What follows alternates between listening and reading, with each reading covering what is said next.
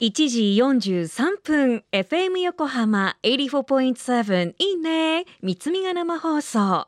ここからは守ろう。私たちの綺麗な海。今年開局35周年の FM 横浜では持続可能な開発目標 Sustainable Development Goals SDGs の中から14番目の目標海の豊かさを守ることを中心に海にまつわる情報を毎日お届け。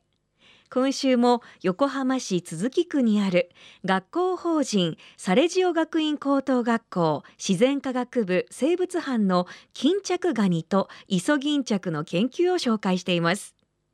彼らは日本財団とリバネスが海水産分野水環境に関わるあらゆる研究に挑戦する中高生を応援するマリンチャレンジプログラムで2年連続優秀賞を受賞。今年も全国大会へと進出を決めました。例年のようにはいかなかった2020年どのように研究を進めてきたのでしょうか？サレジオ学院高等学校自然科学部生物班高校2年生の榊原正輝です。サレジオ学院高等学校生物班の、えー、高校2年の山口聖太と言います。サレジオ学院高等学校自然学部生物班高校2年生の山田亮介です。サレジオ学院高等学校生物班の高校2年生遠藤克也と申します。サレジオ学院高等学校自然科学部生物班の高校2年生の藤原隼人です。去年第1回の全国大会はオンラインとリモートのちょもう自粛最初の方なんですけど3月の末に3月29にやったんですけどもその時にはもうリモートでやりましょうって話になっていてリモートで始めてリモートで終わって第2回のマリンチャレンジ開催っていうのが決まって応募して通ってそれもリモートで始まったっていう感じなんですけど。で今年度はあれだよね、まあ、なんか僕たちが学校に行ってな生物部っていうかそもそも学校に行けなかった期間がなくて。6月まで結局学校に行けなかったんですよで学校に戻ってこれてからも部活の時間が制限されてたりしてたんで今度はこうイソギンチャクが持ってからこう色が変わったりするんですけどそのメカニズムをじゃあ解明してみようってことでこう大学の教授の方がメンターとしてついてくださってその大学の教授の方が結構細胞切片とかを作ってくださる方だったんでその方に持ったイソギンチャクと持たれる前のイソギンチャクの両方を送ってこう細胞切片とかを作っていただいてその違いを見ようっていうことで、まあ、研究とかは実験とかは学校に集まってできないんですけどその大学教授の方にこう実験の部分だけお願いして考察部分を今度学校でやるとか考察はオンラインでも何でもできるんででそれをまとめて大会に発表していくっていう感じで2年目は今のところ進めていってます、ね、考察って言ってもあの大学ので切片にしてもらったそのスライドガラス、うん、まあ、標本？標本をあの顕微鏡で数えて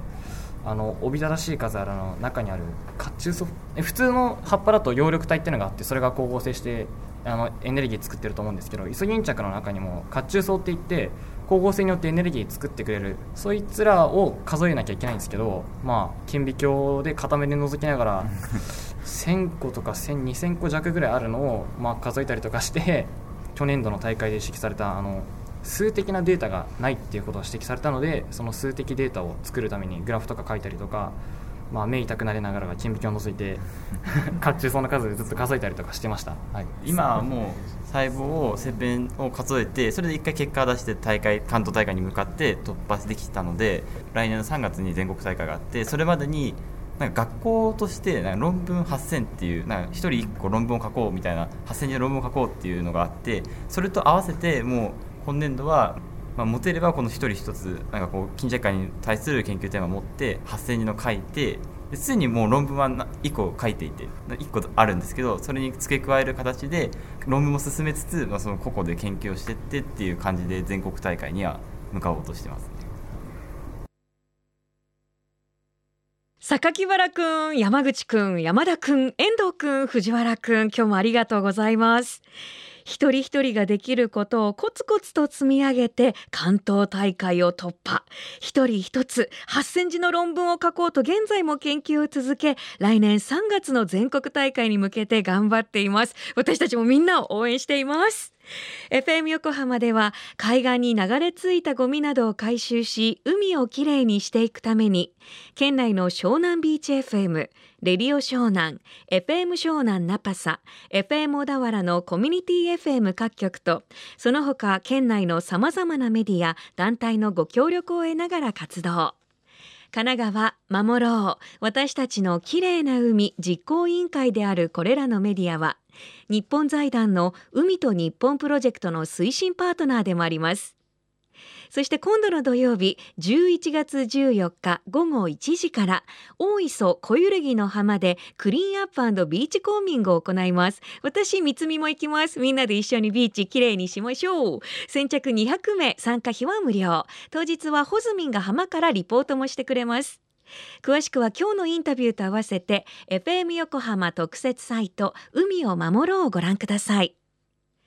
FM 横浜守ろう。私たちの綺麗な海 Change for the Blue 明日は彼らを支えた顧問の先生のインタビューをお届けします。お楽しみに。